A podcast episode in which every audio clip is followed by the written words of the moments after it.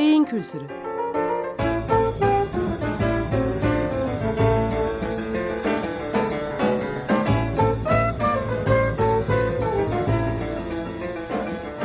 Tarihten, sanattan ve edebiyattan örneklerle beyin.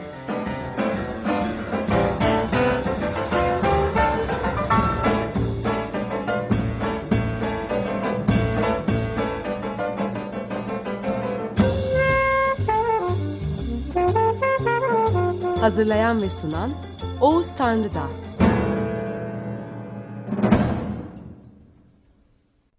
Merhabalar efendim. Beyin Kültürü programına hoş geldiniz. Bugün 1 Şubat 2016 Pazartesi. Ben Oğuz Tanrıdağ. Hatırlayacağınız üzere geçen programda Marcel Proust'un eee, zaman kavramı konusunda yazdıklarından yola çıkarak zamanın bellekle birleştirilmesi ve belleğin de bazı uyaranlarla kalıcı veya geçici olması konusunda bağlantı kurmuş ve Proust'un bazı düşüncelerinin neredeyse 100 yıl sonra eee nörobilimciler tarafından, beyin araştırmacıları tarafından doğrulandığını ifade etmiştim. Marcel Proust'a göre eee, zamanın yakalanması ve anın yakalanması bile söz konusu. Dolayısıyla onun yakalanması adına eee, kendisinin inanılmaz derecede sabırlı bir beklemesi ve bu beklenti üzerinde tespitleri söz konusu. Astım hastalığı dolayısıyla odasından eee, çıkamayan eee, romancının kendine yarattığı inanılmaz derecede di- dingin ve sakin ortamda zamanın analizine girdiğini de görmüştük. Eee, daha sonra eee, bir tat duyusunun niye insana geçmişini hatırlattığını, çocukluğunu hatırlattığını, hatta sadece onları hatırlatmadığını, görünüşte alakasız olan birçok anıyı çağrıştırdığını e, irdelemeye çalışmıştık. Nörobilimcilerin Proust'un düşüncesi üzerine yaptıkları tezlerde e, özellikle tat duyusunun yeni bilgileri kaydeden beyin bölümü olan hipokampusa yakınlığının bu izlenimlerin uyanmasında çok önemli olduğunu da e, e, anlamıştık. Dolayısıyla başka yazarlar e, dolayısıyla da aynı şeyleri söyledik zaman zaman e, edebiyatçıların romancıların ve şairlerin hakikaten e, geleceğe ışık tutan bazı sezgileri ve öngörüleri var. Onları yazdıkları zaman fantastik kabul edilen bu izlenimler daha sonranın bilimi içinde, 100 yıl sonranın bilimi içinde fantastik olmanın ötesinde alabildiğine gerçeği temsil ediyor olarak karşımıza çıkabiliyor. Dolayısıyla edebiyat ve nörobilim arasında, edebiyat ve beyin mekanizmaları arasında kurulan köprüde böylece bu bu tarzda bir ön sezi e, mekanizması işliyor. Proust'a göre zaman vardır ama bir de anı vardır. Kaldığımız yerden devamlı. Proust'un çoğunlukla kurmaca olmayan kurmaca eserleri zamanın nasıl anı haline geldiğini araştırır. Marcel tam ıhlamurlu çayından bir yudum alırken okurlarına belli belirsiz bir uyarıda bulunur.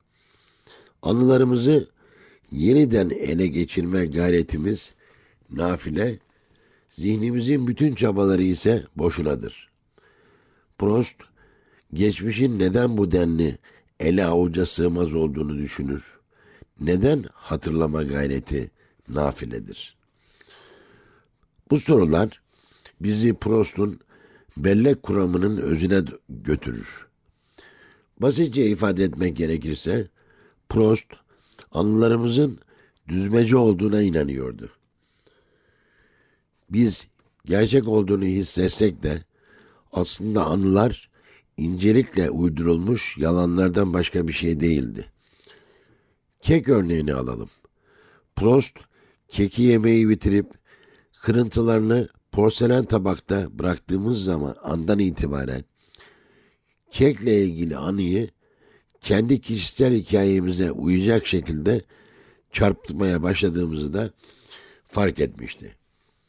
Gerçekleri hikayemize uysun diye eğip bükeriz. Zekamız yoluyla deneyimi yeniden işleriz. Prost, anılarımızın gerçekliğini dikkatli bir şekilde ve biraz şüpheyle ele almamız gerektiği uyarısında da bulunur. Metnin içinde bile Prostçu anlatıcı, hatırladığı şeylerin ve insanların, özellikle de sevgilisi Albertine'in tasvirlerini sürekli değiştirir. Roman boyunca Albertini'nin e, güzelliğinin işareti çenesinden dudağına, dudağından da hemen gözünün altındaki elmacık kemiğine doğru kayar. Başka bir roman olsa bu gelişi güzel tutum hata olarak görülürdü. Oysa kayıp zamanda romanın vermek istediği ders tam da anının tutarsız ve kusurlu kusurlu olduğudur. Prost, Albertini'nin güzelliğinin işaretinin gerçekten nerede olduğunu asla bilemeyeceğimizi, bunun farkında olmamızı ister. Jacques Riviere biriye yönelik bir mektubunda hataları hata olarak gördüğümü, söyleme zorunluluğunu hissetmeden resmetmeye mecburum diye yazar. Zira her anı hatalarla doludur. Çetele tutar gibi takibini yapmanın hiçbir anlamı yoktur. Romanın ilginç yönü bugün bilimin pros kuramlarının arkasındaki moleküler doğruyu keşfediyor olmasıdır. Bellek şaşmaz değildir. Geçmiş şeylerin anısı eksik ve hatalıdır. Burada nörobilim ve beyin araştırmalarıyla ilgili önemli girişler yaptığımızı söylemeliyim. Yazıldıkları zaman gerçekten bir şekilde üzerinde durulmayan veya fantastik e, edebiyat örneğinin bir parçası olarak kabul edilen bu ifadeler insan beyninin çalışmasının nasıl olduğuna ışık tutan ifadelerdir. Sene 1910'lar ve nörobilimin beyin araştırmalarının deyim yerindeyse en kaba, en ilkel dönemindeyiz. Ee, ve bu dönemde e, değil beynin nasıl çalıştığı, sinir sisteminin bölümleri konusunda bile bir görüş birliği söz konusu değil. Ama bir romancı kendi gözlemlerinden yola çıkarak bu gözlemlerin bu gözlemlerin o an ifade edemediği, açıklayamadığı bir mekanizması olduğunu söyler. Fakat bu sözler gelecekte beyin araştırmaları ilerlediğinde ancak ele alınacaktır. Aynı şeyi Henry Melville'in Moby Dick romanında görmedik mi? Henry Melville Moby Dick'te gemi marangozuyla konuşurken marangozdan kendisi için hatasız, kusursuz bir takma bacak yapmasını isterken gerekçesi neydi? Kaptan Ahab'ın gerekçesi neydi? Kaptan Ahab'ın gerekçesi zaten iyi olduğunu bildiği marangozdan daha da iyi bir iş istemesinin gerekçesi olarak Moby Dick'le savaşırken kaybettiği bacağının beyni tarafından kayıp bir uzuv, organ olarak kabullen, kabullenilmediğini ve dolayısıyla bacağının kopmuş olduğunu, yok olduğunu gözü görse bile beyninin bunu kabul etmediğini ve aslında marangozun yapacağı daha iyi, daha temiz işi yoluyla e, Ahap'ın beyninin bu itirazını yok etmesi gerektiğini söylemektedir. Literatüre hayalet uzuvu olarak geçecek olan bu gözlem Moby Dick'in içinde belki belki önemsiz bir ayrıntı olarak görülmüştür. Belki de sıradan bir diyalog olarak görülmüştür. Ama hayalet uzvun 100 yıl içinde beyin mekanizmalarından biri tarafından ortaya konulan karşı konulmaz bir duyum olduğunu beyin araştırmaları gösterecektir. Dolayısıyla Henry Melville de yaptığı gözlemler sonucunda bazı e, beyin mekanizmalarını gözlemiş ve geleceğin beyin araştırmaları için bir araştırma konusu olarak romanın derinliklerinden bir öneri ortaya koymuştur. Moby Dick'te hayalet uzuv geçtiği zaman, geçtiği zamanki 1850'ler civarında yazılmış bir roman, acaba hayalet uzuv biliniyor muydu? Bilim dünyası tarafından farkına varılmış mıydı? Bundan pek kuşkumuz yok. Varılmamıştı. Çünkü e, hayalet uzvun e, gözlemlerine ait ilk tıbbi belirtiler Melville'in e, Moby yazmasından ve Moby basılmasından 10-15 yıl sonra ortaya çıkmıştır. Amerikan nörolojisinin kurucularından birisi kabul edilen Wire Mitchell, Amerikan İç Savaşı sırasında ki tekrar hatırlatalım, tarihi, tarihte görülen en kanlı savaşlardan bir tanesidir. Orada yalalı ve ameliyat çadırlarını dolaşırken kolu bacağı kopmuş ve kendi deyimiyle patates yumrusu haline dönüşmüş bazı gazilerle, yaralılarla karşılaştığında onlardan birisi dikkatini çeker. Bu Deadlow isimli bir gazidir ve Deadlow yatağı içinde kolu bacağı kopmuş bir şekilde patates yumrusu gibi yatarken yatağından çıkıp gitmeyi istemektedir. Yürüyüp koşup çadırdan ee, çıkabilmeyi ummaktadır ve bunu yapabilecek durumda olduğunu söylemektedir. Dellova bunu söyleden aynı şekilde Kaptan Ahab'a da olmayan bacağını duyum satan mekanizmadır. Yani beynin kendi içindeki gövde haritasına bağlı kalarak, gövde şemasına bağlı kalarak, gövdesinden eksilen parçaları kabul etmeme eğilimi gösterdiğini Deadlow'da da görüyoruz. Ve Wire Mitchell Deadlow vakasını Moby Dick yayınlandıktan ortalama 15 yıl sonra Amerikan Tıp Birliği'nin kongresine sunmuştur. Aynı yıllarda Wire Mitchell'in de arkadaşı olan ünlü Amerikalı şair Walt Whitman kendisi bedenin şairi de şairi olarak da bilinir. Gövde üzerine ve zihin beden birlikteliği üzerine şiirler yazmış bir şairdir ve şiirlerinde gövdenin ne kadar önemli olduğunu ve gövdenin gövde parçalarının eksilmesinin insan ruhunda ne büyük ne büyük acılar ve eksiklikler oluşturacağını söyler. Dolayısıyla bir fenomenin incelenmesinde bir üçlüyle karşı karşıyayız. 1850'ler civarında bir roman, bir şair, bir de nörolojinin kurucularından birisi. Aynı şeyden bahsetmektedirler. Bir parçanın gövdeden eksilmesi sonucunda beynin gösterdiği reaksiyondan ve insanların algılama, duyumsama bozukluklarından bahsetmektedirler. Prosta'da aynı şekilde geçmişe ait anılar Geçmişe ait anılar reel değildir. Matematiksel değildir. Mantıksal olarak işlem görmez. Ve tamamen yaşandıkları andan itibaren sübjektif diyebileceğimiz bir işlem süreci içine girer ve kişi farkına varmadan yaşanılan anılar değiştirilir. Bunun temelinde büyük bir olasılıkla evrimsel bir mekanizma yatmaktadır. Bu evrimsel mekanizma insana kendini daha güçlü hissetmesi ve kendini savunması için e, zayıf hissettirmeme, zayıf algılamama yöntemidir.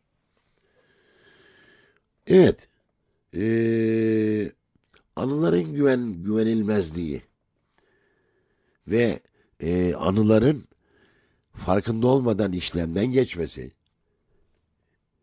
bilimsel olarak da Freud tarafından e, dikkati e, dik, e, Freud tarafından fark edilmiştir.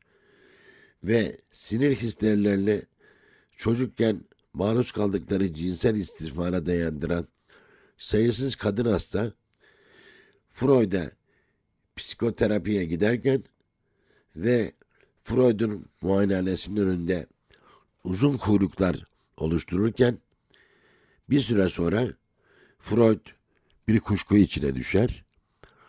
Bu kuşku hikayeler arasındaki benzerlikten kaynaklanmaktadır.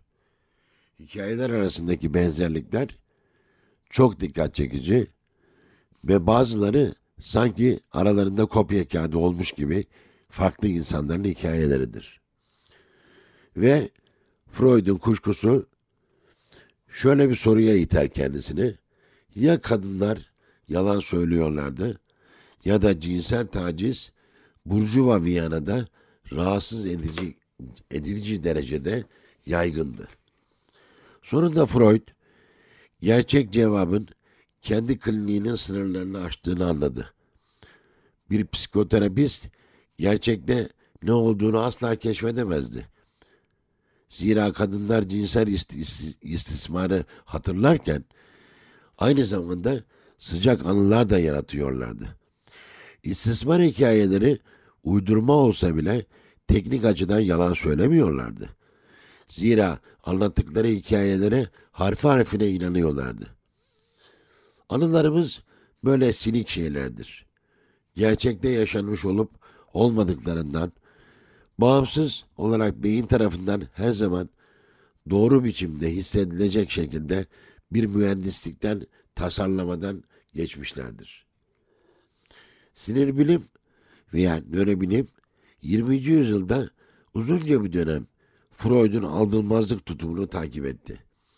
Anıların kurmaca niteliğini ya da hatırlama ediminin bir anıyı nasıl değiştirebileceğini araştırmak o zamanlar ilgi çekmiyordu.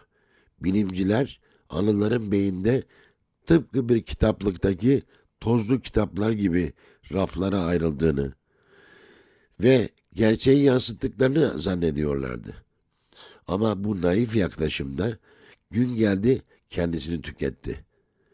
Bilimciler geçmişimizin gerçekliğini araştırmak, anılarımızı gerçekte yaşadığımız gibi hatırlayabilmek için belleğin yalan uyduruk e, uydurma mekanizmasıyla yüzleşmek zorunda kaldılar.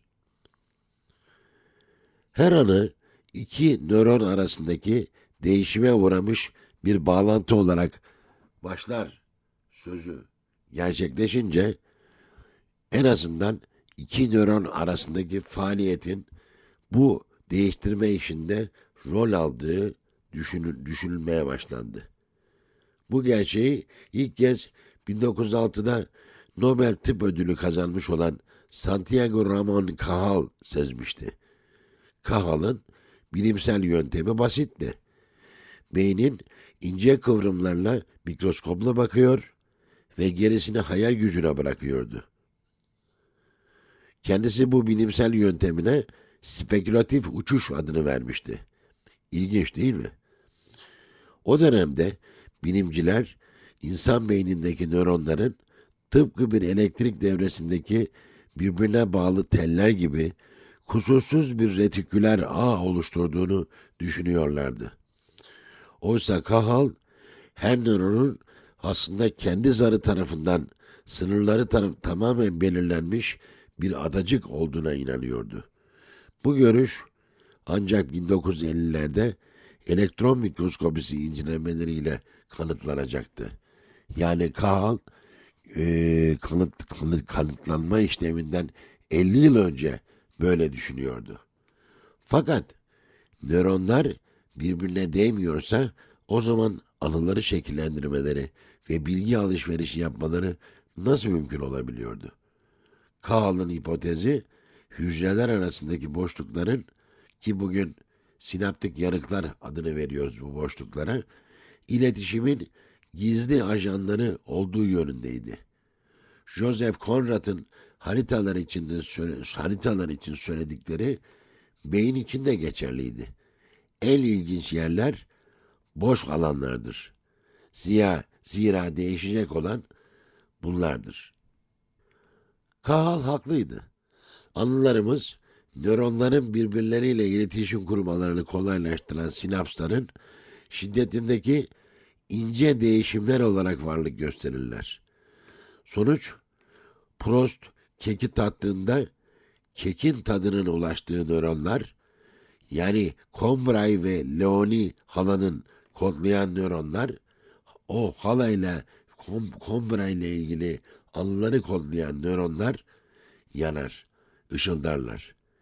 Hücreler kopmaz şekilde iç içe geçmiş bir anı meydana gelmiştir. Nörobilimciler bunun nasıl olduğunu hala bilmeseler de ana oluşumu sürecinin yeni proteinlere ihtiyaç duyduğunu pekala biliyorlar. Şu açıklama bir anlam ifade edebilir. Proteinler hayatın tuğlası ve harcıdır. Ve hatırlamak için hücresel bir inşa gerekir. Zamandaki an beyin mimarisiyle bütünleşir.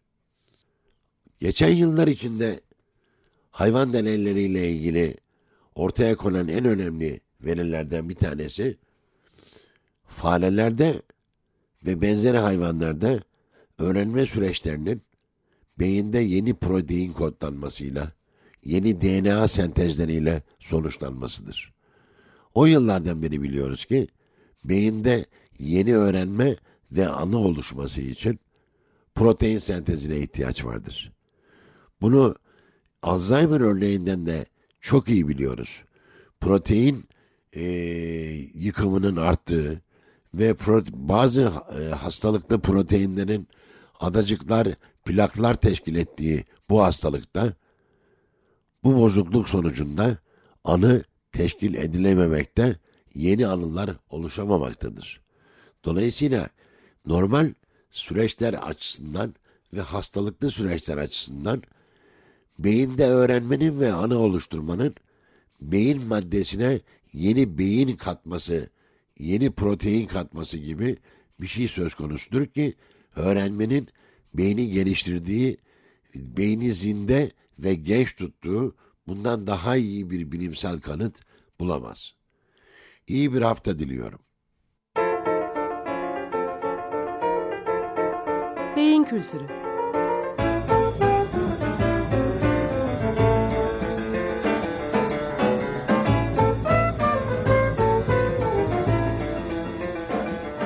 tarihten, sanattan ve edebiyattan örneklerle beyin.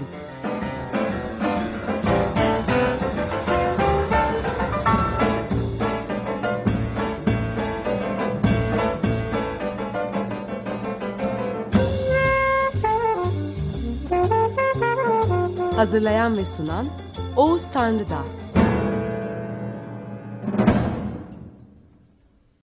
Açık Radyo program destekçisi olun veya daha fazla programa destek olmak için 212 alan koduyla 343 41 41